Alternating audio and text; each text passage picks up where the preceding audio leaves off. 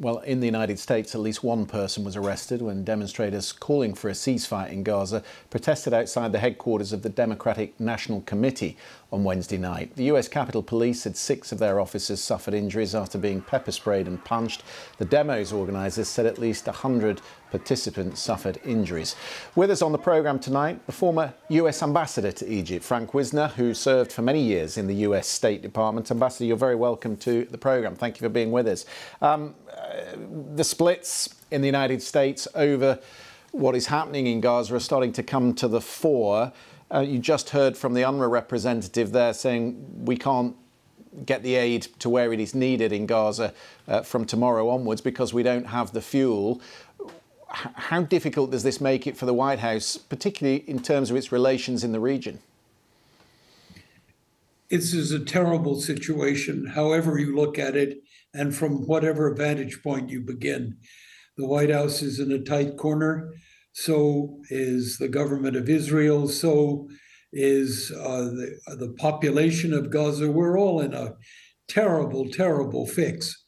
And I can only hope that the uh, problem we're facing right now will be somewhat alleviated with the notion of a pause and then followed by the delivery of fuel and in increased amounts of humanitarian aid.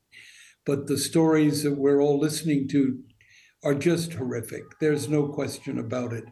And it impels everyone to double down and do what's possible to bring alleviation to this dreadful situation.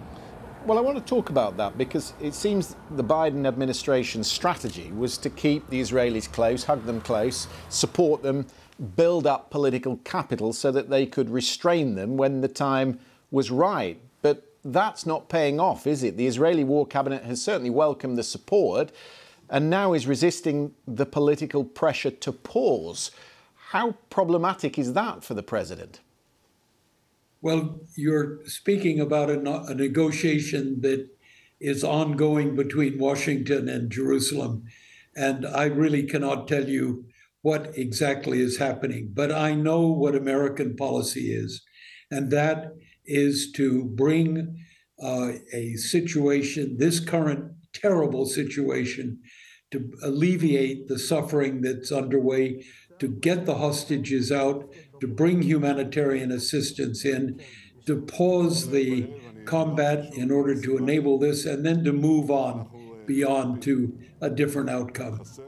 That's American policy, where we're actually at any given moment in our dialogue with the Israelis or with any party, I, I obviously I just don't know. Mm.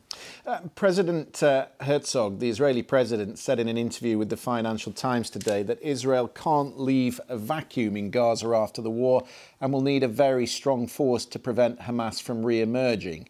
Uh, if we pull back, he says, then who will take over? President Biden said again yesterday that a, a reoccupation of Gaza would be a mistake. What, from your perspective, and you know the region so well, what, from your perspective, would Gaza look like in the aftermath of a war? Well, this is, of course, the central next question, not the final one. But what takes over in Gaza if there is an end to open hostilities? Um, and all I can tell you at this stage is there are no easy answers. Uh, the Israelis should not stay in. Hamas would not be in a position to manage the territory. No uh, UN agency has the strength to do that. The Palestinian Authority is too weak to take that on. No coalition of Arab governments is going to put themselves in harm's way without a political context and step into the Gaza nightmare. So we don't know the answer to your question. It's a profoundly important one at this stage and with combat still in an intense phase, uh, it's hard to answer that. Ambassador, good to have you on the programme this evening. Thank you.